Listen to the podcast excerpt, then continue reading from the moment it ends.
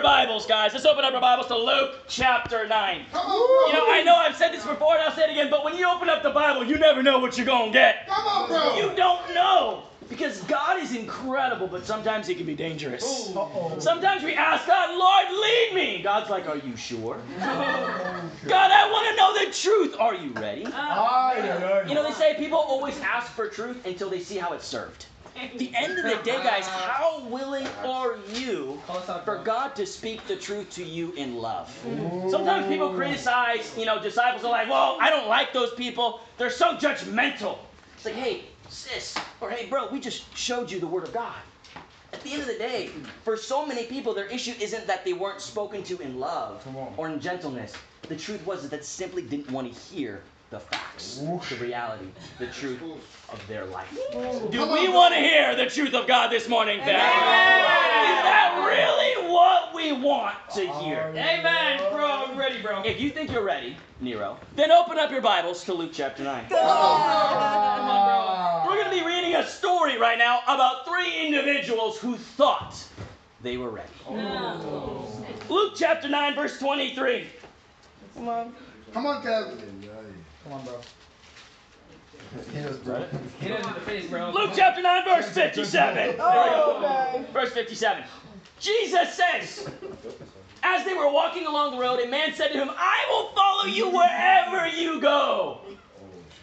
Isn't that incredible? She's like, awesome, I have a follower. He's willing to go with me everywhere. Is that what Jesus does? Jesus replied, Foxes have dens and birds have nests, but the Son of Man has no place to lay his head. What does he mean? See, this world, we try to make ourselves comfortable. Jesus is like, I'm uncomfortable my whole life mm-hmm. because my home's up in heaven. Mm. Jesus, I will go anywhere for you. Jesus says, Well, I have nowhere to call home. Are you sure you will go anywhere for me? Come on, bro. Verse 59. He said to another man, Follow me. But that man replied, Lord, first let me go and bury my dad. Mm. Jesus said to him, Let the dead hmm. bury their own dead, mm. but you go and proclaim the kingdom of Come on, God. bro. How rude. You know, if I were to come up to somebody who's never read the Bible before, mm. and they would hear me tell that to them, they would be so offended until they hear that Jesus was the one who said that. Hmm. Are you ready hmm. to hear the truth? Let the dead bury their own dead. Hey, the dead aren't going anywhere that's already not settled. Ooh. They're already going somewhere completely outside of our control. Hmm. But are you more concerned with the dead than you are with the living? Wow. You know, so often, I, I- it, it, this doesn't, it, it makes sense. I don't want to lack compassion here. But so many people begin to question God when people die. Yep. Everybody dies. But whether or not somebody's going to heaven is a completely different question altogether. Mm-hmm. And we can become so distraught in our life that God has given us because people die. Mm-hmm. When in reality, Jesus says to us, Go proclaim the kingdom of God. Mm-hmm. Are you consumed with proclaiming God's kingdom mm. while you're breathing? Verse 61 Still another said, I will follow you, Lord, but. You know, they always say that the, the, the I will do the, the yes but statements. Yeah. The yes but. You guys know what yes but means? Mm-hmm. It means no. That's That's what it means. Ah. Yes, Lord, I'll do it, but the Lord's like, I have my answer. Yeah. The answer is no. Mm. Yes, Lord, I want to be a disciple, but my boyfriend. Mm. Yes, Lord, I want to be a disciple, but my career. Mm-hmm. Yes, Lord, I'll go to church, but work. God's like, your answer mm. is no. If you have a but at the end of your statement, it's the wrong end to your statement, if you guys got me here. Come on, come on, bro. Jesus said, No one who puts a hand to the plow and looks back is fit for service in the kingdom of God. Woo. I think of no one other than Lot's wife. Mm. that when Lot, when the angels came to Lot and his family, the only people that the angels could find who took God seriously were four individuals: Lot, his wife, and their two daughters. Yep. The Bible says that as Lot and his family were fleeing from Sodom and Gomorrah, she looked back. Why would she look back? Because she wanted one last look at her sin. Wow. Hmm. Oh man, if I could just got one, I, I, I'm gonna miss. I know I'm gonna be saved, but sure am I going to miss my sin. And God says, You are not fit for eternal life. Wow. A pillar, a bitter pillar of salt. No one who looks back is fit for service in the kingdom of God. You know, guys, as a church, we take statements like this from Jesus very seriously. Just as seriously as the statement that says, God so loved the world. And I love the fact that that was shared earlier this morning. Uh, I think it was uh, Gifted who shared that. Come on, get Yeah. It's very true, but not more true than this passage right here. See, as a church, we take seriously the whole Bible. I like to oftentimes tell people that we take God seriously, so we don't really have to take the rest of life seriously. Because God's got everything else in control. But in case you don't know, as a church, we're part of a, of a group of church, uh, uh, a group of churches, a movement of churches, and as a church, we identify ourselves as the sold out, discipling movement of churches. Now, just to be clear, we do not believe for a second that we are, uh, as disciples, we don't believe that we are the only church. Come on. But we do believe that as a church, we are only disciples. Yep. Come on. See, to be a member of this church, it's easy. You just become a disciple. Yeah. Yep. You just repent and get baptized. You make Jesus Lord over all of your life. Come on. There's not a single member of this church who's not a full blown, sold out, fire breathing disciple of Jesus Yeah, Christ. that's true. And we believe that in Jesus' church, that's the way it's always been.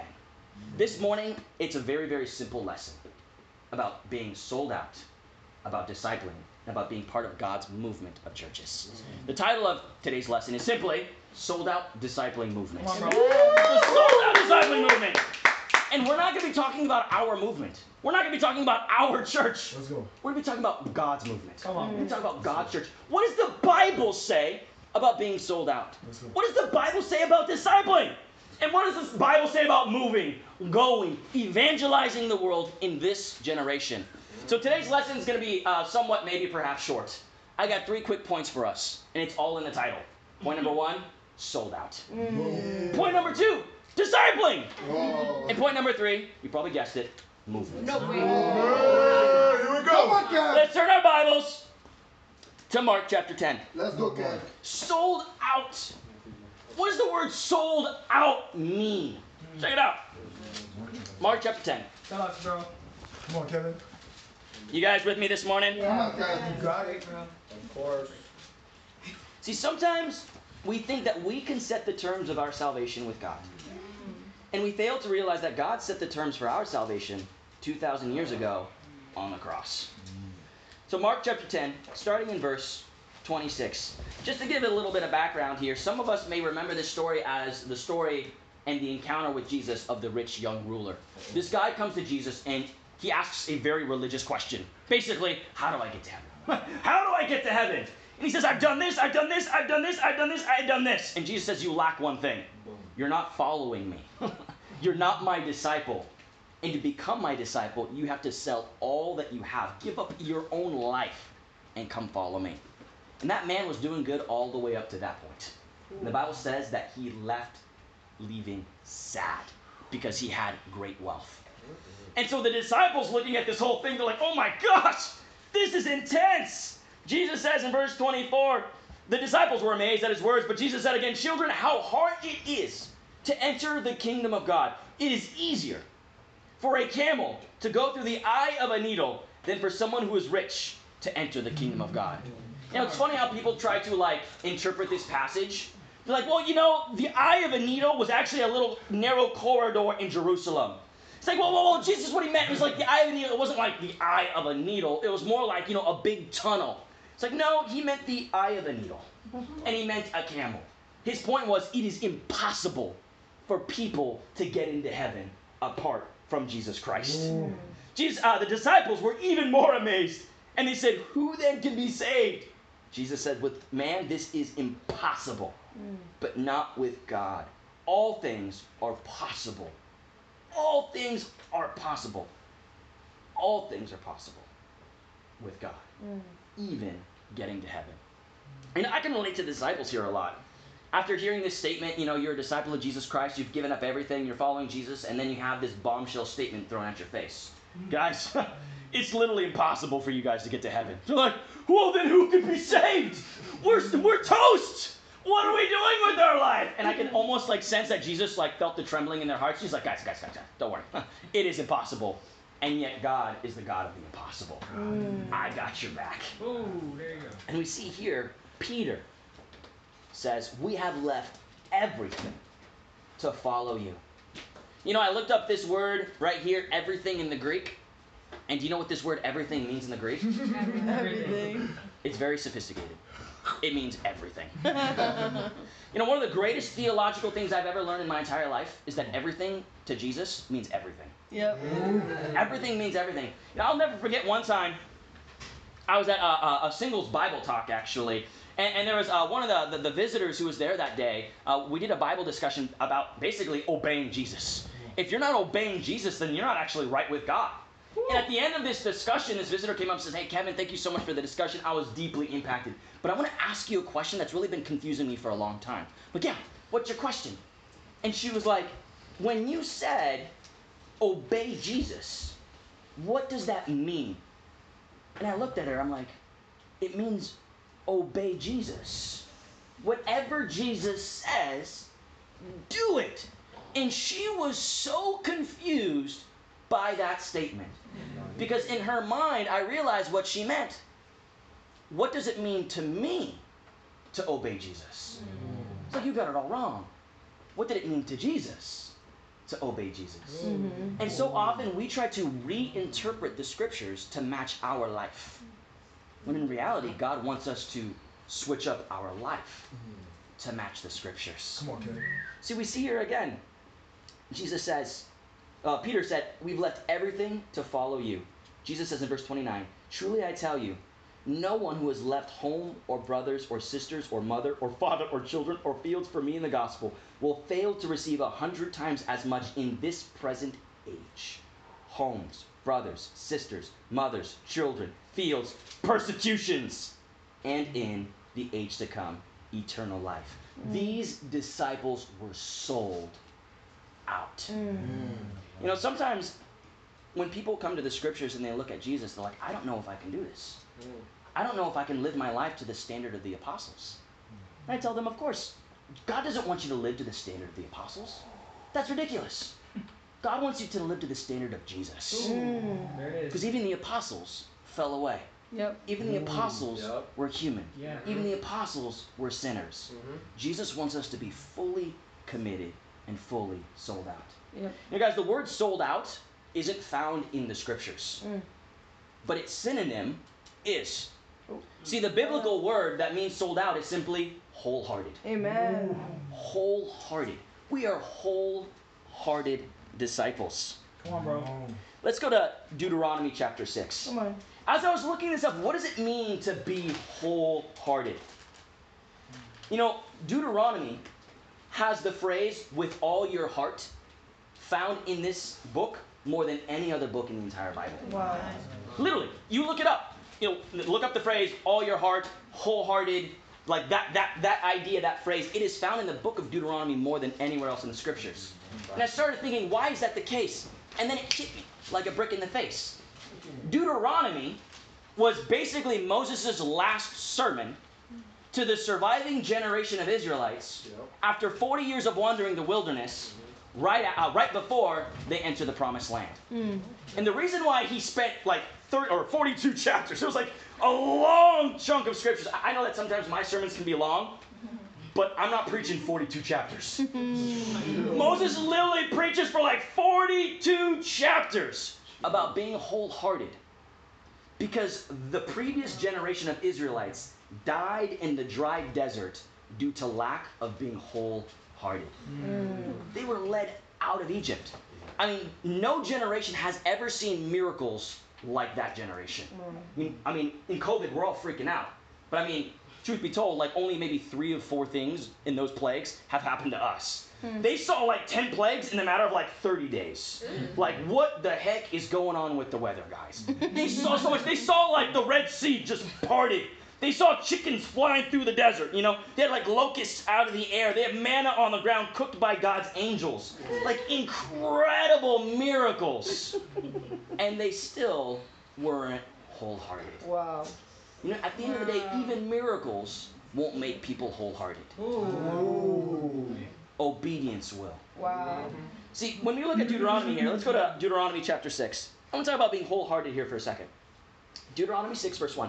These are the commands. Moses is talking to the Israelites, to those who were born um, in the desert. Their parents all died due to the sin of unwholeheartedness. These are the commands, decrees, and laws the Lord your God directed me to teach you to observe in the land that you are crossing in the Jordan to possess, so that you, your children, and their children after them may fear the Lord your God as long as you live by keeping all his decrees and commands that I give you, and so that you may enjoy long life. See, God wants us to enjoy this life, but he wants us to enjoy the afterlife too. Hmm. Hear Israel, verse 3, and be careful to obey so that it may go well with you, and that you may increase greatly in a land flowing with milk and honey. Just as the Lord, your, the God of your ancestors, promised you. Hear, O Israel, listen. The God, the Lord your God, the Lord is one. Love the Lord your God with all your what? Hard. Wholehearted. And with all your soul and with all your strength. These commandments that I give you today are to be on your what? Hard. Heart. On your mind, Nope. Hearts. Heart. on your books, Mm. My, my on your hearts. Yeah, my. Impress them on your children. Talk about them when you sit at home and when you walk along the road, when you lie down and when you get up. Tie them as- as symbols on your hands and bind them on your foreheads.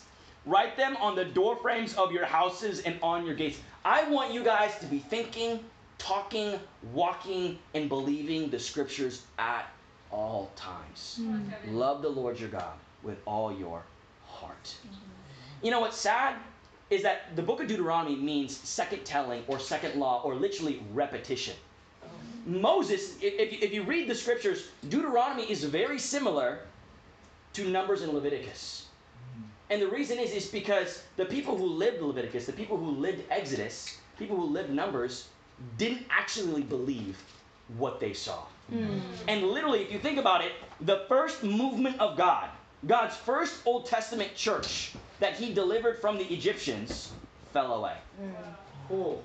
And what the book of Deuteronomy is, it's a book of revival.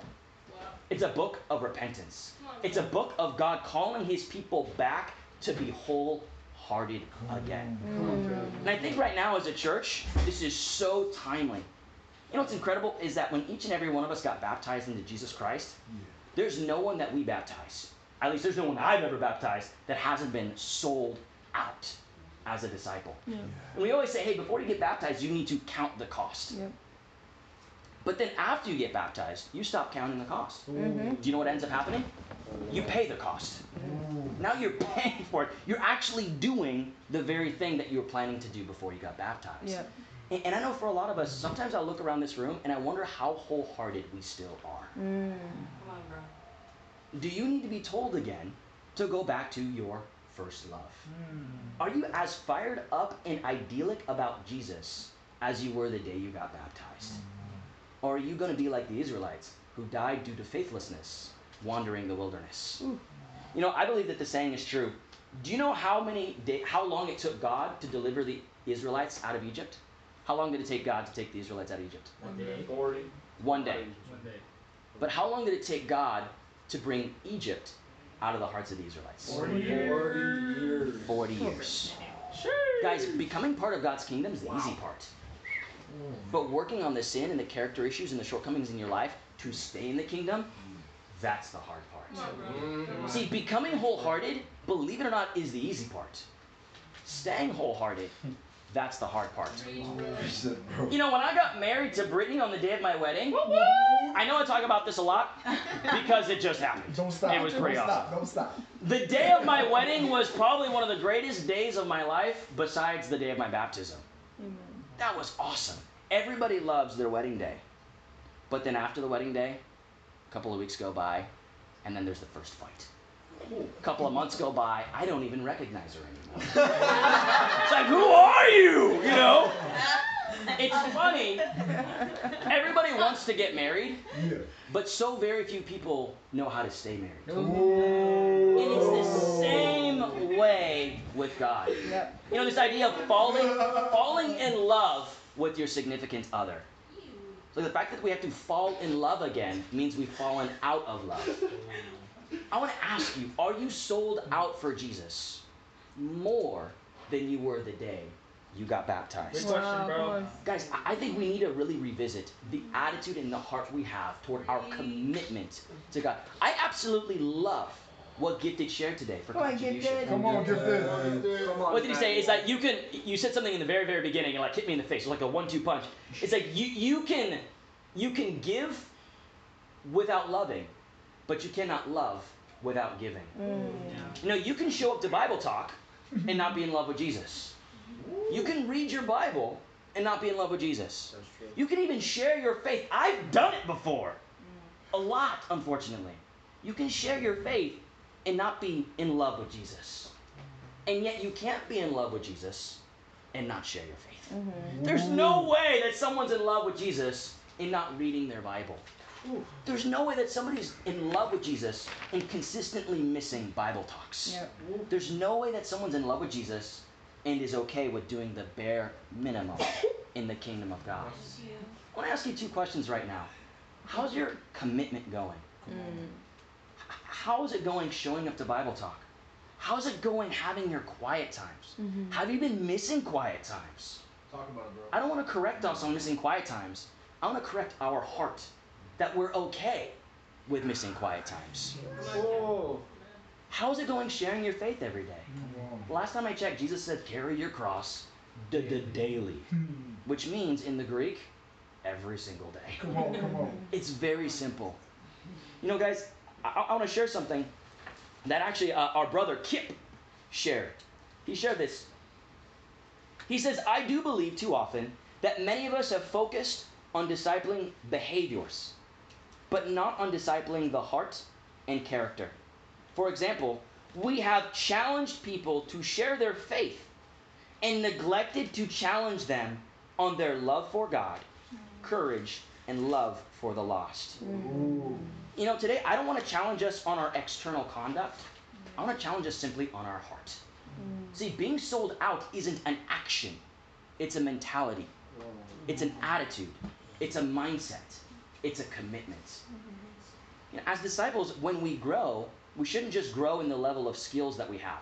We shouldn't just be able to share our faith better or, or, or glean newer teachings from the Bible. Come on. Believe it or not, as disciples, we should grow even in the level of commitment that we exhibit. Are you more committed today than you've ever been your entire life? Hmm. Let's go to Revelation chapter 2. Come on, bro. Oh. Being sold out.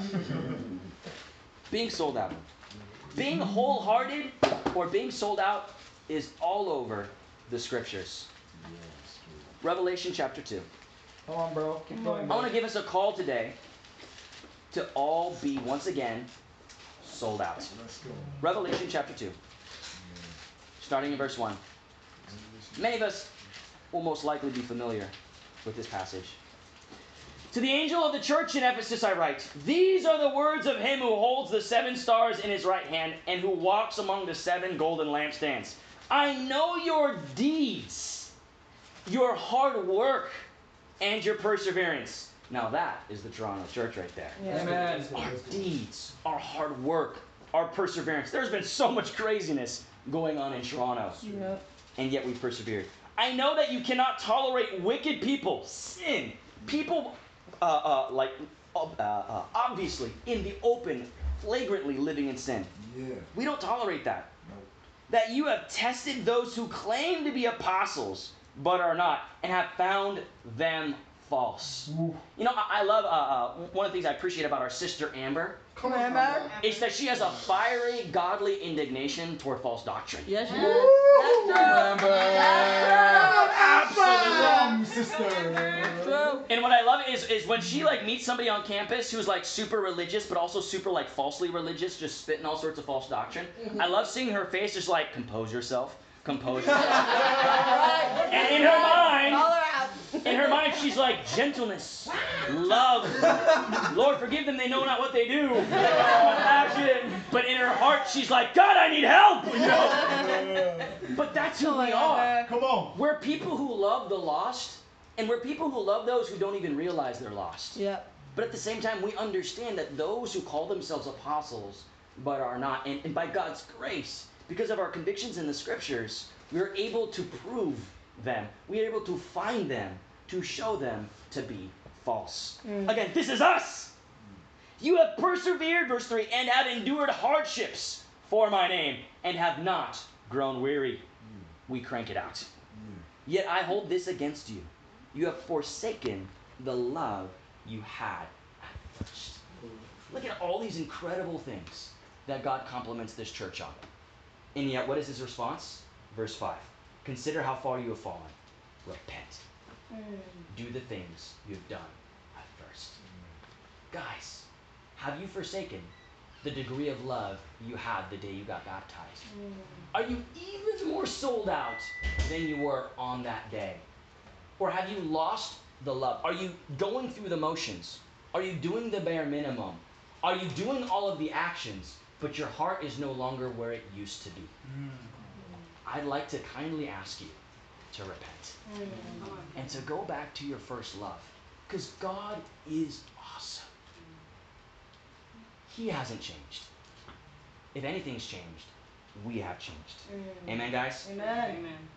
You know, I believe that all that God wants from our life is all we got. Mm. You know, far too often we focus on being sold out in our actions, but then fail to be sold out in our heart. See, God isn't fooled by the external appearance of things. Come on.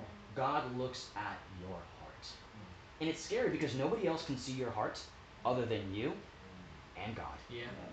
Where's your heart at this morning? Are you sold out in your heart? You guys with me? Come on, bro. Point number two discipling. Come on, bro. Discipling. Man, how do I get sold out again? How do I give all of my heart? Guys, I, I don't want you to get me the wrong way. We are sharing our faith. It's awesome. We're, we're, we're active. We're going after it. The external appearance of things, guys, we're cranking. But I sense that our hearts are not in the place we think it is. Come on, come on. We need to be sold out, not in our actions. Our actions are amazing. But our hearts is a different story. Yep. How do we get our heart back to that same place? Discipling. Mm-hmm. It's easy. Psalm 141. Come on. I read this the other day for my quiet time. And uh, it's a psalm of David. And it struck me uh, uh, very uh, sharply. And I was so encouraged because this reminds me that the great men and women in the Old Testament were also men and women who cherished discipling. Psalm 141. Come on, bro. You guys with me? Yeah. Come on, bro. Verse 3.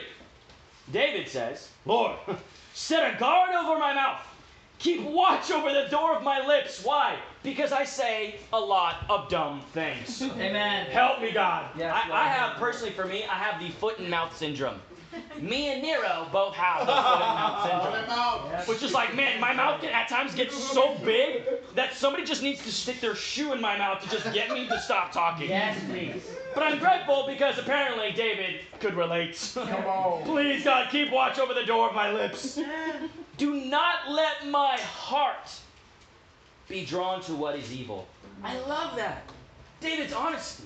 He wasn't trying to be over pious. He wasn't trying to be overly religious. He wasn't trying to be falsely spiritual. Sometimes you think, well, this is David's quiet time. I'm like, last time I checked, David published his quiet times. like, mm. he was being honest to God, and then he was honest to God in front of the whole world to see. Mm. Like David wanted everybody to know, hey guys, don't put your faith in me. Put your faith in God. Because I have a problem. I have a big mouth. I struggle. But at least I admit it. I love it. Do not let my heart be drawn to what is evil, so that I take part in wicked deeds. Along with those who are evildoers, do not let me eat their delicacies. But here's the discipline. Verse 5.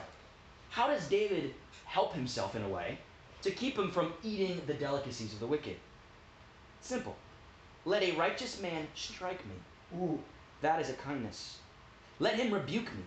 That is oil on my head. My head will not refuse it, for my prayer will still be against the deeds of evildoers. Come. Wow. Wow. It's like, bro, I feel like your discipling's harsh.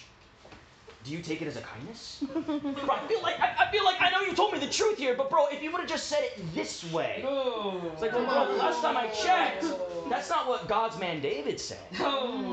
Amen. Even if you need to chew the fish and spit out the bones, that's a kindness. How do you personally pursue and respond to discipling Come on. in your life? Come on. Every great man and woman of God received discipling in their life. Any of you guys who knows me understands that I take a lot of discipling, even loving discipling, from my wife. There are things that Brittany sees that nobody else sees. Come on. And I could be chauvinist, I, I I could be prideful, and I could shut her down and she would submit. But I remember before we got married, I told Brittany this. It's actually a quote from uh, uh, the, one of the last lines from the movie The King. I don't know, Brandon, if you saw the movie The King. Come on, It's a great movie. Anyways, basically, this king, this guy at the very, very end of the movie, marries this this woman, this French woman. He's, a, he's an English king. He marries this French woman, and he tells her, whatever you do, always speak the truth clearly to me. Mm. And I told Brittany before we got married, babe, whatever happens, always tell me the truth when it hurts. Even when it hurts or gets me in trouble, just tell me the truth. And Brittany's always been very, very gentle about it. But sometimes she'll say things, and I'm just like, no. You're right, but I don't want to admit it. True. How do you respond to discipling? Come on, bro. You know, there's been times I love Evan and Kelly. They are two incredible individuals. In every way, I want to be like them. Evan has everything I want. He's got an incredible marriage. He's got an incredible relationship with his children. He leads an incredible ministry. Amen. That's this church. Amen. And I'm like, man, I look up to this guy. Come on. And as much as I love Evan, the truth is, sometimes he'll say things that are right, but I don't like. And I'm like, dang it. That's true, but I just want to fight him on it. And yet, these are the moments that matter the most. Do I refer to a righteous man striking me as a kindness? Do you respond to a righteous sister, a righteous brother striking you as a kindness? On. How do you personally respond to discipling? Guys, let's check out another scripture. Let's go to Proverbs chapter 18. Come You guys on, with? Come on, discipling. around. The way that we can help ourselves become sold out again Uh. is by opening ourselves up to discipling. Come on, bro. I'm going to read a scripture that some of us may not be familiar with, but is actually one of my favorite scriptures when it comes to the value of discipling relationships. Proverbs chapter 18, verse 17. What's your heart toward discipling today? Check this out. This might seem a little strange, but there's a point to it. Proverbs chapter 18, verse 17. In a lawsuit, again, Proverbs 18, 17. In a lawsuit, the first to speak seems right until someone comes forward and cross examines them. Interesting. You know, whenever like you've heard a story from somebody who has like a little tiff with somebody else, like, bro, you wouldn't believe, sis, you would not believe it. This person did this, and then they did this, and then they did this, and you're like, man, that person's in sin.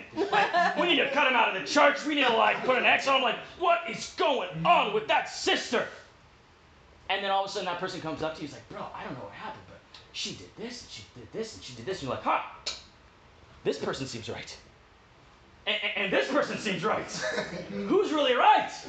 The Bible says is whenever you listen to an argument, the first person in the argument to present their case always seems right. Which is why you always need to listen to the other side of an argument. Yes. You know, argument always has two sides to it. Mm-hmm. Now, what does this have to do with discipling? Everything. Yep. It's because without discipling, you're the only argument. Ooh. You're the only one in your own court case.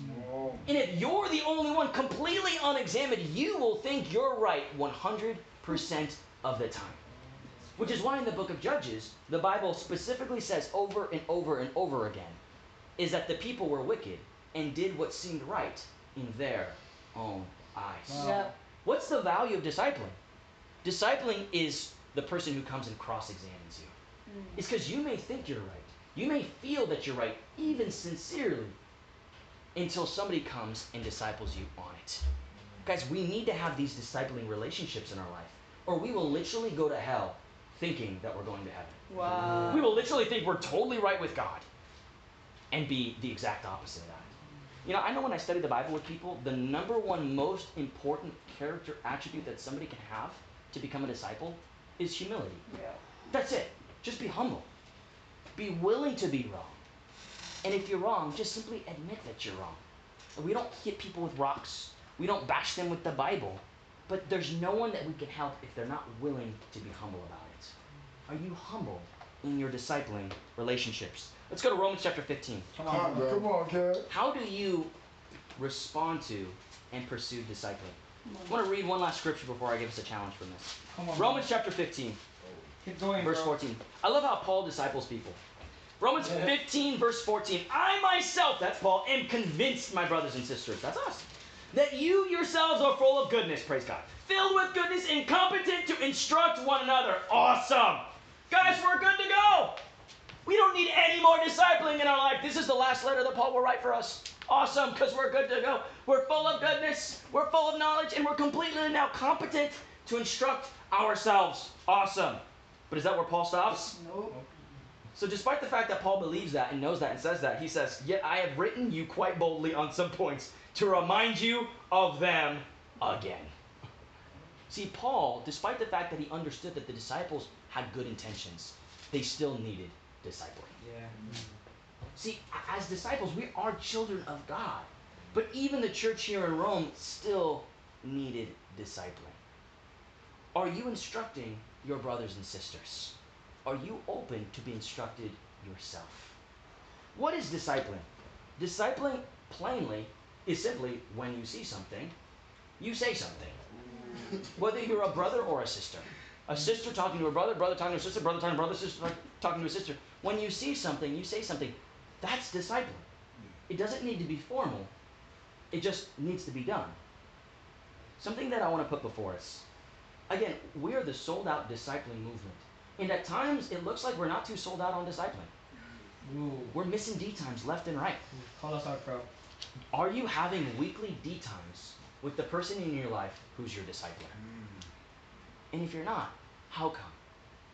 I'd like to challenge us here right now as a group to schedule weekly D times with each other. Come on, bro. See, the difference between discipling and a D time is that discipling happens all throughout the week. Again, when a brother or sister sees something, they say something.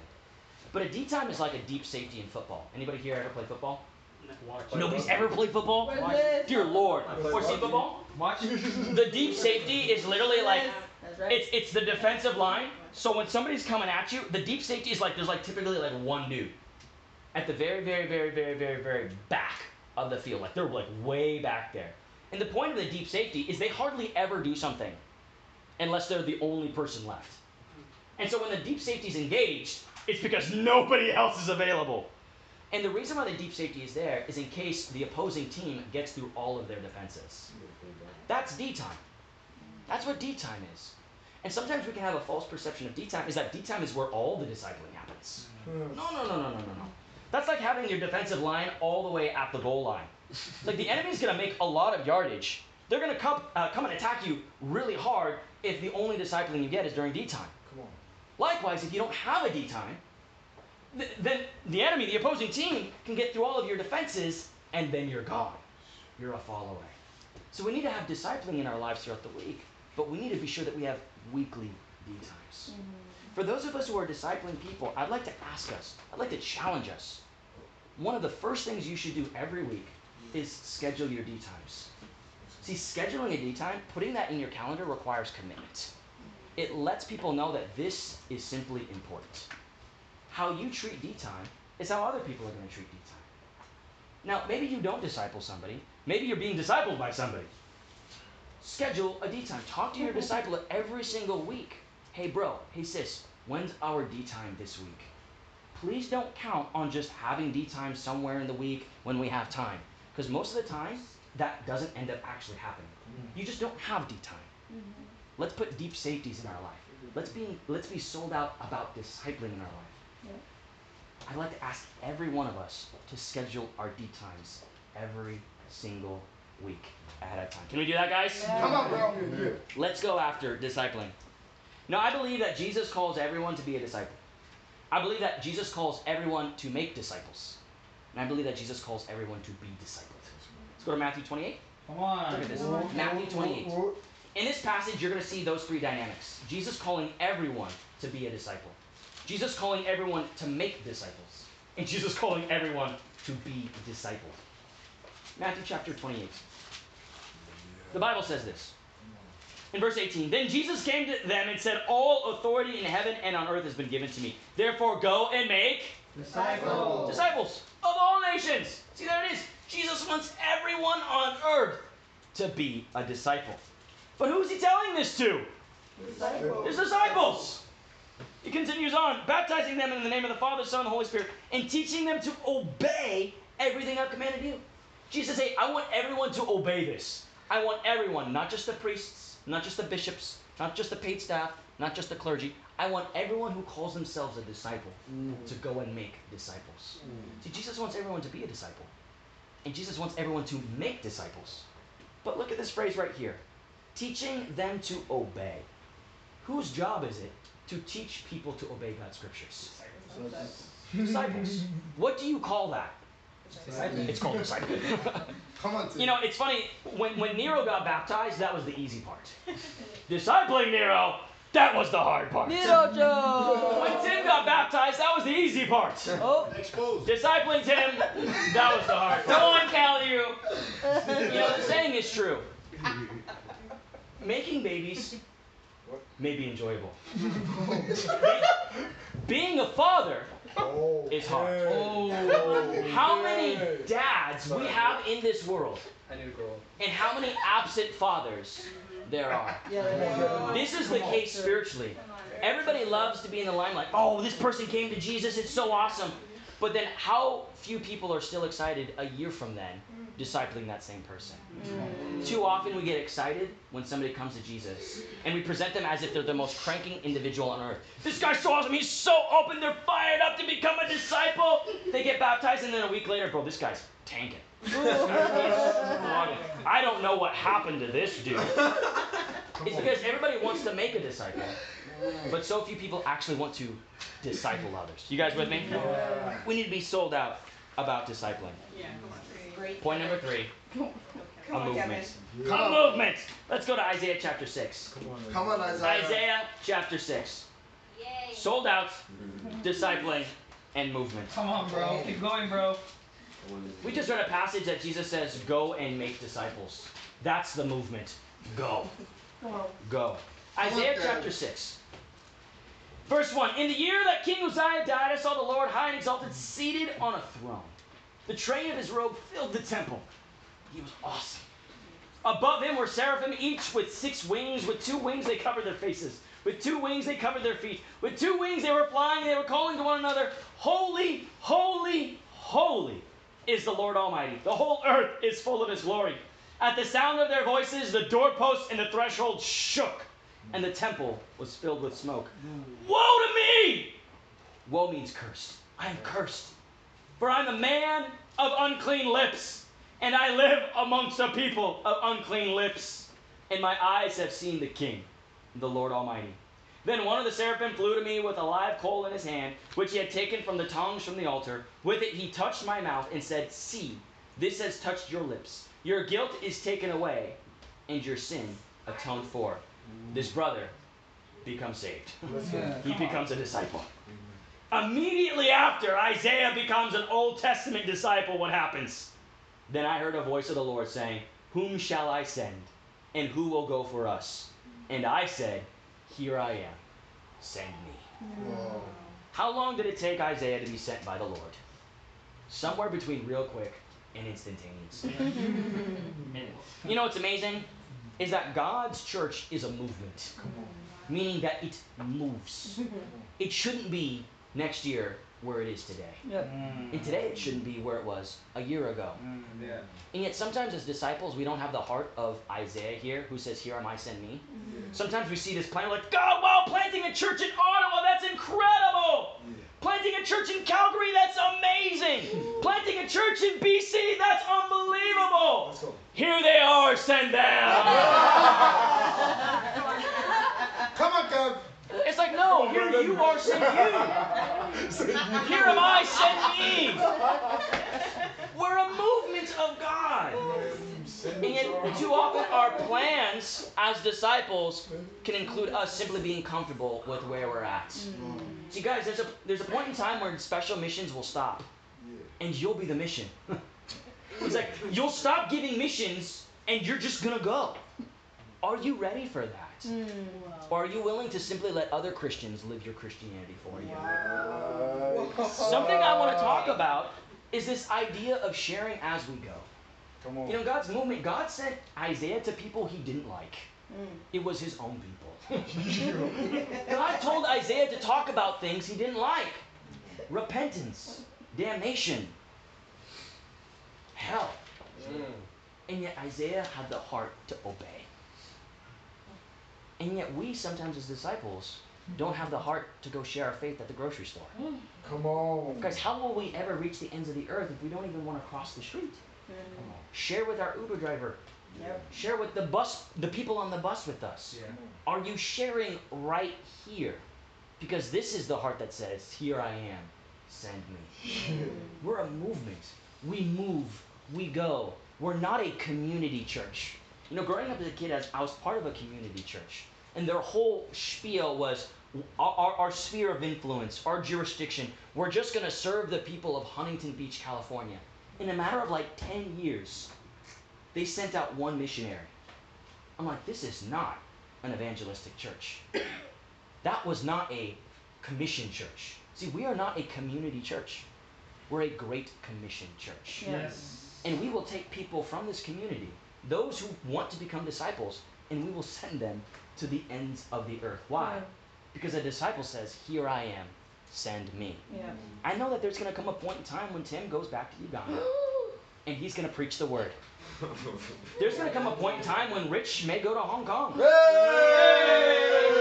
and he's going to preach the word. Come on. There's going to be a point in time where Adriana goes back to Belize and she's going to preach the word. That's right. There's a time when Liz is going to go to Mexico and she's going to preach the word. Or America, wherever you want to go. How do you feel about being sent out to bring God's kingdom to the ends of the earth? Hmm. We're a hmm. movement. Hmm. That's what we do. Come on, Kevin. Check this out. In the Gospels, Jesus ah. sends his disciples out many times. I have a, a few examples here. In Matthew chapter 10, verse 5, the Bible said, These 12 Jesus sent out after instructing them. Mark chapter 6, verse 7, Jesus summoned the 12 and began to send them out in pairs and gave them authority over the unclean spirits.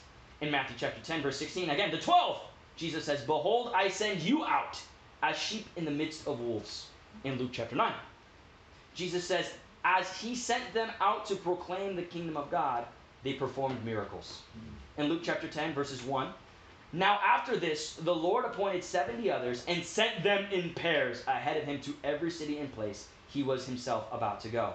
In John chapter 13, verse 20, Truly, truly, I say to you, he who receives me, uh, he who receives whomever I send, receives me. John 12, uh, John 17, verse 18. As you sent me into the world, Lord, uh, Father, I also have sent them into the world. And then finally, in John chapter 20, verse 21, Jesus is talking to his disciples. Peace be with you. As the Father has sent me, I also send you. I pray that all of us here can have this heart that wherever the Lord goes, I will go. Even if Jesus says, let the dead bury their dead, but mm. you go and proclaim the kingdom of God. Even if foxes have holes and birds have nests, even if you have no place to lay your head, I will still go. Even if you can't kiss your mother and father goodbye, we won't turn our back from the plow. We will keep moving forward in proclaiming the kingdom of God. Amen. I pray that we can all have the heart to share everywhere that we go. Two things I want to mention, guys, is the Open the Windows campaign. Are you sold out in this campaign? Are you wholehearted in talking to God at least three times every day? Spending time specifically to go on your knees, to go with the prayer walk, to go with a brother or sister, and to pray with God, and to pray to God, even with others. Hmm. Are you able to pray? Spend that time with God three times every day. Are you struggling to be wholehearted in that way? Hmm. Also, I'd like to ask us as a movement, as a church, as God's people, to not just go sharing somewhere, but to share as we go. Yep. I know for me, I try to make it a point every single time I set foot on a bus I share with one person. Yeah. Let's go. I'll tell you how effective that is. That's like super effective. It doesn't take a lot of effort. Let's share everywhere we go. When we go to the store to buy groceries, share with somebody in the store. Shop and share. I know that Rich and TK and I, we did that earlier this week. Come on. We had to go, like, TK had to go buy some tomatoes and chicken to make some whatever soup he was making. Rich had to go buy some, I don't know, protein powder for his muscles. I need to buy some chicken for the house or something like that. And so we set foot in there. We're like, all right, guys, we're gonna do a little shop and share. We're gonna go shop for food to fill our stomachs. Amen. But we're also gonna fill us, ourselves up spiritually and share with the lost people in this store. Amen. Let's share everywhere that we go because we're a movement of God. Guys, I pray that all of us here in this room, maybe you're not a part of this whole kingdom thing. Maybe you're not a disciple. I'd like to challenge you, invite you, please check it out. Think about becoming a sold out disciple. Mm-hmm. And for those of us here who are disciples, mm-hmm. I'd like to remind us, like Paul reminded the church in Rome, to go back to our first love and to be about the sold out discipling movement of God. I love you guys.